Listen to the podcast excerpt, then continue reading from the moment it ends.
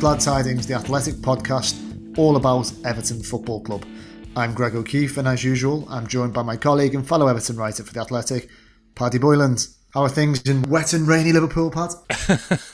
that that's exactly the way I was going to describe it. It's been kind of wall to wall rain here, including the odd thunderstorm, the odd bit of lightning for two or three days now. So, yeah. um, and it's made the kind of the evening run that I like to do particularly interesting. So it's kind of on days like this when you feel for the players a bit when they're kind of running around and the ball swirling. Remind you a little bit of that.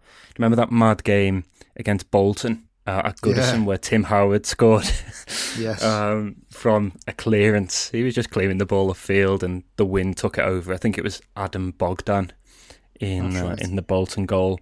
But neither side could play any football, and occasionally it gets like that at Goodison um, obviously. And um, yeah, it reminded me a little bit of that. I've got, got a little bit of sympathy. Um, I'm sure it's much the same where you are at the moment as well. Mm, it certainly is. Well, maybe we should be pinning our hopes on uh, Jordan Pickford repeating Tim Howard's trick on Sunday. Obviously, on Sunday, we're going to be speaking a lot about that in this week's episode. We'll look ahead to the Merseyside Derby which, thanks to Mikel Arteta's Gunners, now means that Liverpool thankfully cannot win the title at Goodison. It would have been uh, unpalatable, shall we say, uh, in our PG 13 parlance. It would have been absolutely horrific to see that. Uh, we'll also discuss a couple of the pieces that we've written on the site, and we'll talk sort of a bit on tactics and uh, potential lineups. But before we get into all that, let me remind you that you can sign up to the Athletic and receive a 40% discount on a year long subscription just in time for Everton's return to action. With that, you'll of course be able to enjoy the best football writing anywhere, ad free podcasts, and all that for less than £3 a month. Um, and, you know, I know it's sort of, you say ad free, does, does it really count? It makes a big difference when I'm reading stuff and listening to stuff to just know you're not going to get bombarded constantly with ads and uh, when you're not, you know, you're reading something, pop-ups aren't continually crippling your laptop by every two minutes auto playing video, and you know, so from my point of view, I'd pay that alone. But then again, I would say it, wouldn't I?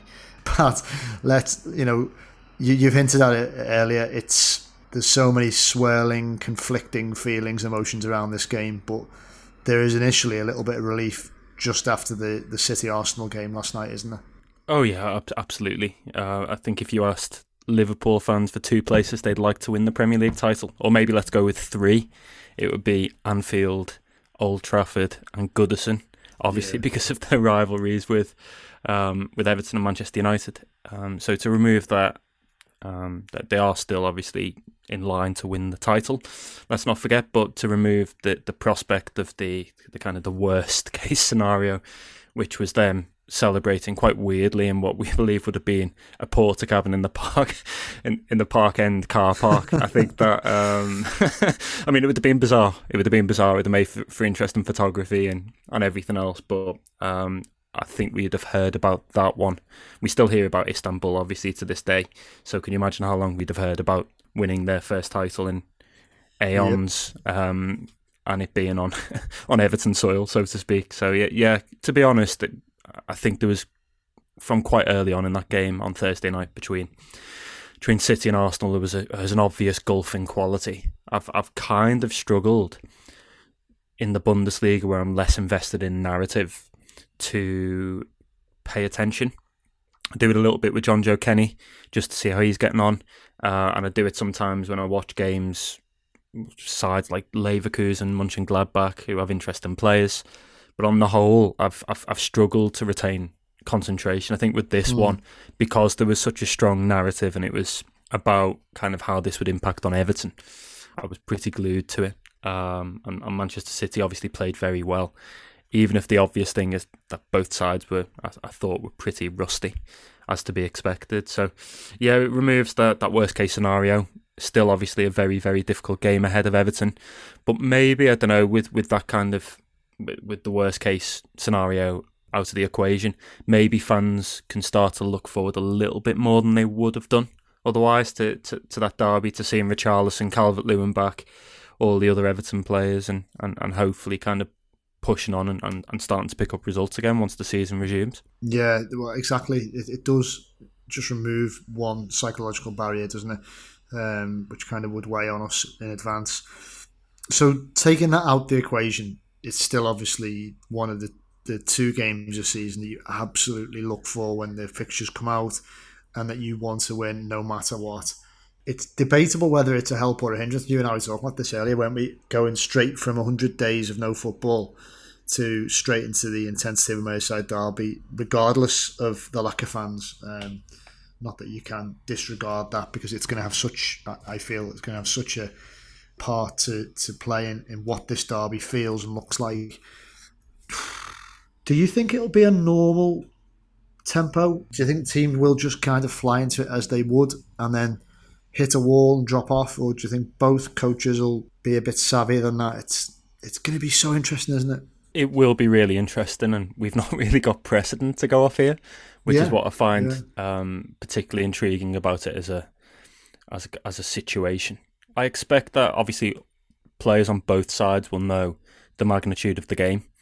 They'll be well versed in the history now of the Merseyside derby. They'll have been aware of the situation with regards to Liverpool winning the league, and they will know that there are bottom lines that they need to hit, both with their managers and people at the club and teammates, but also the fans.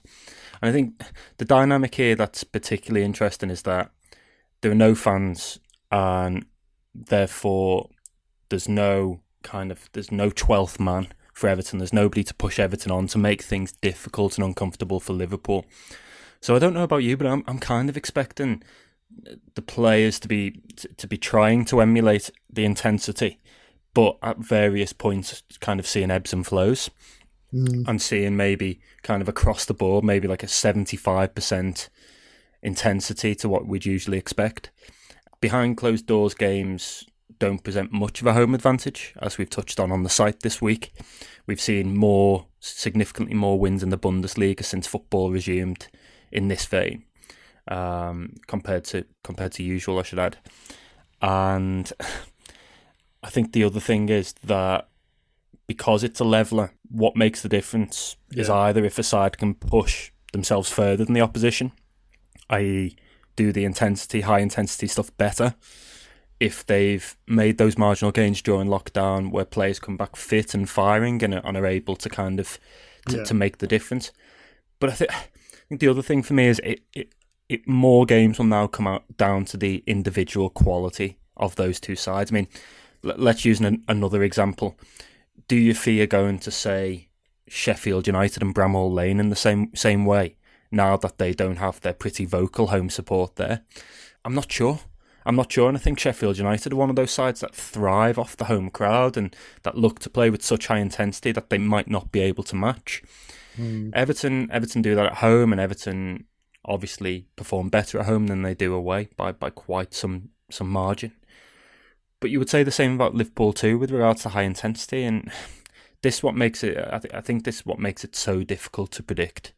Um, the the thing for me is just going to be who gets out of the gets out of the traps first, who can maintain top levels or something akin to top levels for uh, 90 minutes or as much yeah. of the 90 minutes as possible.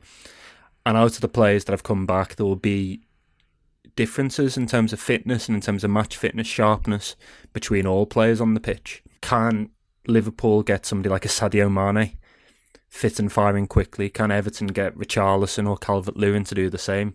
I have to say, I've seen I've seen a few quotes from David Unsworth about this, and I've I've seen it with my own eyes as well. Dominic Calvert Lewin's come back and looks to be in fantastic shape. Not only was he kind of in the training game that we saw, really kind of putting himself about. Not only did he look lean and kind of and sharp, but he was he was attempting he was tempting shots from all angles. He was scoring goals, all that kind of stuff. And I think Unsworth touched on it in, a, in another interview he did last week. He was just saying he he, he walked past Dominic and had a double take. So how's, yeah. how's he come back like this? And may, maybe some of these players will, will have almost improved fitness levels as a result of this. They won't have been kind of carrying the knocks and, and injuries that they they would have done otherwise if they've been playing football, but they m- might just not have that sharpness in terms of the execution. So um, it's it's a cliche, but it's whoever whoever's kind of first to, to get out of the traps and whoever's yeah. closest to the original version of themselves, really. I think that first, I fear for us in a way if we if we concede first.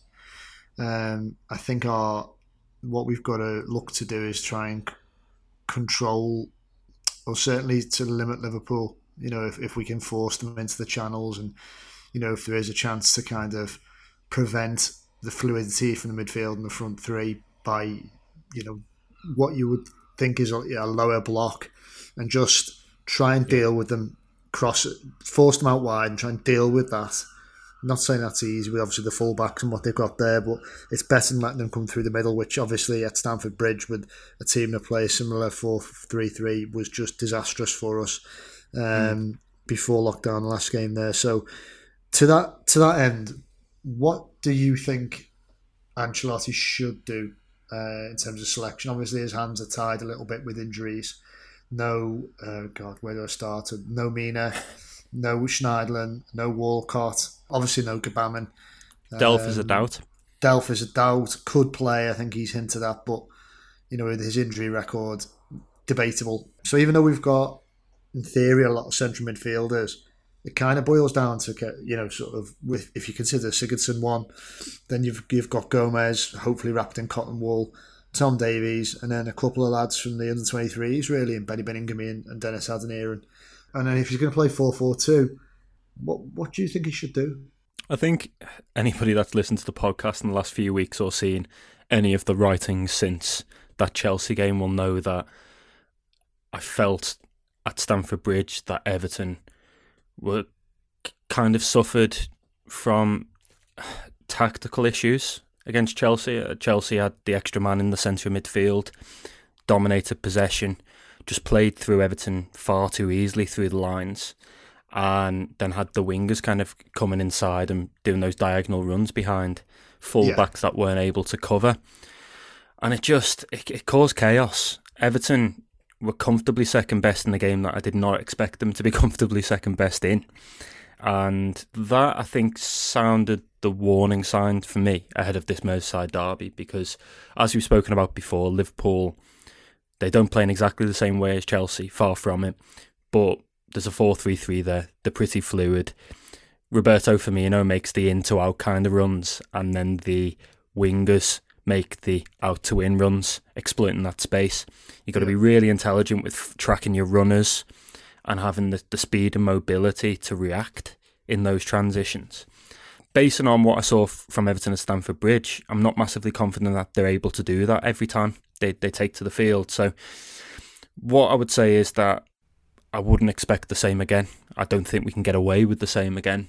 If you're playing a 4 4 2, then I think you're requiring a lot from your two central midfielders against Liverpool. Mm. So personally, I would I would be slightly more cautious in the middle of the park, um, and either look to uh, get an extra man in there, or I would drop one of the forwards in occasionally, probably Richarlison, to just kind of effectively look to sit on their deepest line midfielder, yeah. cut off the supply line, and, and, and do things that way. The interesting thing about Liverpool, and, and everybody will know this, so this is nothing new. The interesting thing about Liverpool is, I think the reason they've become so successful recently is because it, in the past, sides have known that if they sit deep and deprive Mane, Salah of space, Liverpool didn't really have the creative threat in midfield to pass the way through them and arguably they still don't really. What they've done over the last few years, obviously with the emergence of Alexander Arnold and, and Andy Robertson, is they've found fullbacks that effectively are as creative as any central midfielder you'll find, yeah. find, save for De Bruyne.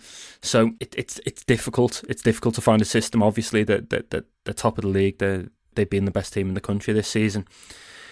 The only saving grace is that Ancelotti will have had ages to pour over that footage at Stamford Bridge. He will know exactly what Liverpool are about, and as as we were saying over the phone to each other earlier before we started recording, they've effectively had Liverpool in the in the mirror, in the rear view, rear view mirror for three months now. Mm. Um, so that means that you would expect something slightly different. You would expect the players to be a little bit more aware of where they went wrong against Chelsea. Gomez, Gomez and Davies seems too samey to me as a partnership, and they might be thrust into that. And I think Gomez and Sigurdsson seems too samey. If Fabian Delph is fit, he's not always been fit this season, obviously, and he's not always played as well as we would have hoped. Yeah. But if Fabian Delph is fit, in the absence of Morgan, Morgan Schneiderlin and Gbamin, I think they need a little bit more defensive solidity in there. And then I believe that in the absence of Walcott, you're either likely to see, and this is not me choosing, but this is what I think is likely to happen. If if Ancelotti does stick with 4 4 2, you probably see somebody like Djibril Sidibe or one of the, the lads that usually plays on the left, i.e., Iwobi or Bernard, play there. And maybe they tuck in and make it a much narrower four. Yeah. So you end up with a situation, let, let's just say, for example, um, and this is just a, a, an educated guess, you have maybe Sigurdsson slightly from the left, Bernardo Iwobi slightly from the right, tucking in, uh, shuttling across to try and stop crosses um, when Liverpool have the ball, and then you have two of Davies, Gomez, Delph if he's fit, although he's a doubt, obviously, trying to cover ground there.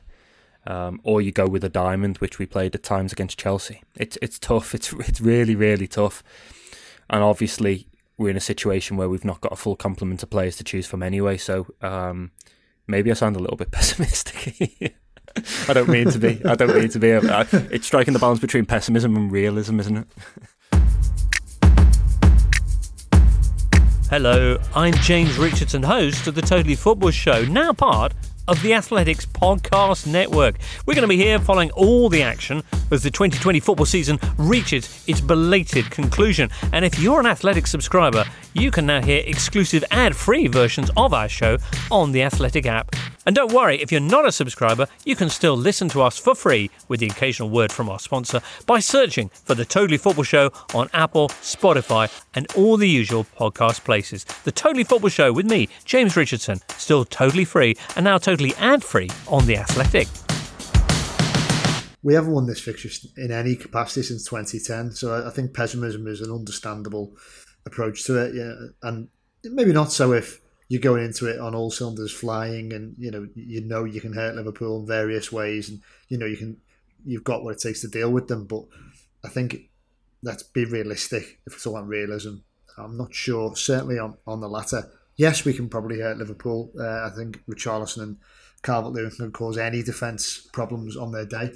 Um, unfortunately for us, Liverpool's is probably one of the best. Well, it is one of the best uh, in, in Europe at the moment. So that's that's um, going to require those two to be absolutely on it on Sunday evening. Um, that's a cause for optimism, though, isn't it? Uh, I think that that's a cause for optimism. I know Liverpool are very good defensively, but the, the strongest compartment in the Everton team is that it, it's the two up front. They link really well, and I think they give any defence headache. I mean, I, I look back to the five-two earlier in the season, and not one that you want to remember that much. But Everton carved out chance after chance against Liverpool in what was a very open game. Richarlison obviously scored. I still think Calvert Lewin should have been awarded a penalty um, when oh, Van Dijk nailed on. flattered him from behind. Absolutely That's a penalty for me. On. And I think, given that it was cynical and it was from behind, you probably have to send Van Dijk off. That's a 2 1. Everton carved up numerous other chances. It was Mike Dean, so it's fine. We're not going to see a repeat that. Oh, we've got the same referee. Well, it's good, isn't it? Because we've got Mike Dean as referee and the guy that showed kind of what I would consider to be real disrespect to Carlo Ancelotti after the Manchester United game. Chris Kavanagh on on VAR, so nothing could go wrong there. nothing, nothing could go wrong there. It's um, yeah, it's it, it, it's mad, isn't it? It's it's it's mad. But what I would say say um, if we take one thing from that league game at Anfield, it's that Everton can cause live this Liverpool defence problems, yeah. even with Virgil van Dijk and whoever else they want to um, put alongside him. Everton can do that. Everton, I mean, even late in the game uh, at Anfield, when the when the point had already been sealed and Silva's fate had probably been sealed, Moise Kean goes through one on one and should score. Puts puts it just wide. I've I've rarely seen a Liverpool side look that vulnerable, um, and certainly that vulnerable against an Everton team. So there are lots of different problems here, but I think the one thing we do have to be confident about is that you've got two very good young centre forwards up there who no Premier League defence would really want to play at this moment in time. I think they're going to be an absolute nuisance for the opposition.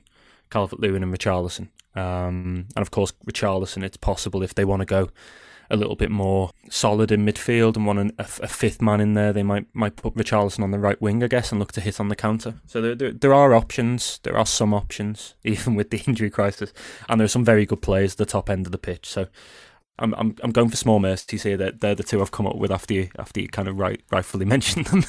I like you know I, I sort of a little bit enthused by some of those. you know, I, I, think the idea of it's difficult, isn't it? Because on one hand, we've just spoken about why you wouldn't want to break up a partnership like Calvert Lewin and Richarlison when it's one of your main offensive weapons. Well, it is your your main offensive weapon. But then I could see what the benefit of playing Richarlison off the right um, at, at Goodison on Sunday. I really could, um, and you still mm. got them both on the pitch. Just you've got an extra man in the sort of middle when we haven't got the ball and he, he is really. I mean, look, you don't want Richarlison there to track back and tackle. That's not shouldn't be what he's there for. But even some of the best attacking players do that, and and when he does that, he, he's certainly got the fitness in normal times to do that and be an asset defensively. I think. Um, well, he has. He has. You look at his stats. He's he's. I mean, he's right up there in terms of uh, in in the Premier League for forwards. He's right up there in terms of tackles, interceptions, all that kind of stuff he does it better than just about anybody. So if you if you're asking one of those two to, to sit in, it's going to be Richarlison over over Dominic. Just allow Dominic to, to stay on the, the, the shoulder of the final defender, look to win the ball aerially, and um, and create a problem in behind. He, he needs to be the penalty box poacher, doesn't he? You allow Richarlison's your best attacker. You just allow him to kind of effectively wander wherever and do his job. Harry sponsors Glad Tidings, a podcast brought to you by The Athletic. Harry was founded by Jeff and Andy, two ordinary fellas who were sick and tired of overpriced razors. Jeff and Andy knew there was only one way to ensure quality, so they bought their own factory. And now, by taking less profit, Harry's offers great quality products for a fair price. Their amazing quality blades are now almost half the price of the leading five blade brand. Harry's trial set includes everything you need for a close, comfortable shave, and um, we've we've used these and we've had in. I can actually yeah. genuinely endorse that it is a, a, a, clean shave, and usually my the skin on my neck is absolutely rife for cut, cutting up. It yeah. doesn't matter what razor I use; it'll, I'll always end up cutting myself when I'm shaving. And so far, touch wood with Harry's, it does feel really nice and smooth. Yeah, it's been, it's been good, and I say this as a person that struggles to grow much of a beard. I did um I did wait a few extra days before having usually using an electric shaver, as I'm sure our, our listeners will be fascinated to know. But um, I usually use that, and I, I waited a few extra days. Uh, had a had a Harry shave. It was nice. I enjoyed the um the shaving cream as well the uh, yeah. nice aloe vera scent to it. So I, uh, yeah, I, enjoy, I enjoyed it actually. It was, I don't, I don't know why. I just kind of felt kind of quite decadent having a, uh, having a nice leisurely shave instead of using an electric one and kind of cutting my face up. So it was, uh, quite right. Was, it was good. It was good. It's nice. I, I, I, recommend. Quite right. Good to hear that you're keeping standards up. Um, well, anyway, look, as a listener of this podcast, you too can have a nice aloe vera. now, you can start shaving with Harry's today uh, and claim your trial set. It's only three pound ninety five you can support our podcast and get that set delivered to you, including the razor handle, five blade cartridge, uh, that infamous shave gel with the aloe vera, uh, as Paddy has just described so wonderfully, and a travel blade cover as well. Um, just go to harrys.com forward slash Everton pod. That's Harry's, H A R R Y S dot com forward slash Everton pod, and um, get your starter kit now. So, Pad, just wanted to ask you a little bit about the uh, piece that people who, who, are already subscribers will have seen. If you're not a subscriber, but you might have seen Paddy and I tweeting about it earlier in the week, and it's um, it's interesting because obviously since we've both joined the Athletic, we've become further aware of of Everton's reach and growing profile in the US. Uh, and hi to anyone who's listening from from the states. And the affiliate scheme that they're they're trying to grow at the moment was something I, I genuinely didn't know about. it was one of those pieces where it, it, I felt when I was reading reading that piece you've done, I learned something, I took something away, and it, it made me think more positively about the efforts and the long term planning for trying to grow Everton brand in the US and North North America and beyond. Tell us a little bit about it. Yeah, so I, I think the first thing to say on this is that the the academy affiliate program as it is, um, they've they've got three clubs signed up, two in the US. I think one's in Florida, the other one's in Columbus, Ohio, and another one in Western Australia. And the aim is very much, first of all, to create additional commercial revenues, i.e., so clubs, professional clubs, grassroots organisations, anybody that wants wants it can can pay to have the expertise of Everton Academy staff, giving them kind of coaching programs, manuals. Um, staff and players can come over to Finch Farm when it's obviously safe to do so, and vice versa. Everton coaches will go over to those places and and and, and deliver um, coaching uh, programs as well. It delivers commercial revenue, and that's obviously something that they've looked to grow um, substantially over the last couple of years. That has definitely, in my opinion, started to accelerate recently after Denise Barrett Baxendale, the CEO's review of where we're at commercially. We've we've seen obviously we've seen the Cazoo deal for the um, they'll be the new main partner um, sponsoring the first team shirts, training wear on the 23 side. We've seen the affiliate program, which we're talking about now, and also obviously the new deal with Hummel, which is being packaged as a as a club record deal and a record amount for Hummel too. So I, think we're starting to to make progress in those areas. Um, and on the affiliate program, you get that commercial revenue, but you also, I think, it's part of a wider strategy. When I asked about, when I asked people about this, and I was saying, well, how how important is this in the here and now to Everton's finances? Yeah. I said, well, it's well, it is important. Every everything helps, but um, what we're trying to do actually is grow the club's image and brand in target market. So it's it's part of an overall expansion plan, and you've you've got the US as as, as is obviously a really important market for for Everton. Um, and for any football club for that matter, um, looking to grow. Uh, Australia, there's a team in Australia now already um, who I believe with the trial um, club for this, and you also have Asia as well. So there are there are a couple of target markets, and they'll they'll I'm, I'm sure they'll look to expand that in due course. It's it's only early stages, but Everton have have signed those deals, and they their aim basically is to just get the Everton image out there to influence as many young kids growing up who can support the club as possible, who might one day develop a real affi- affinity and affi- affiliation.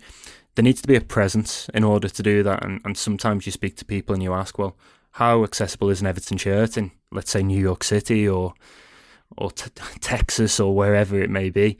And sometimes it hasn't over the years, hasn't always been particularly simple, and and maybe we haven't always capitalised on some of the US internationals we've had, some of the Australian, like if you think of Tim Cahill, but to a much lesser extent, Lucas Neill, um, Asian stars um, as well. So, no, yeah, um, yeah. And Li Tie and uh, Li Weifeng and, and, and people of that ilk. Um, so over the years, I think there have been opportunities. Steven Pienaar in, in South Africa. I think what this aims to do now is to get I think as, as it was described to me, feet on the ground in those territories and to influence things that way.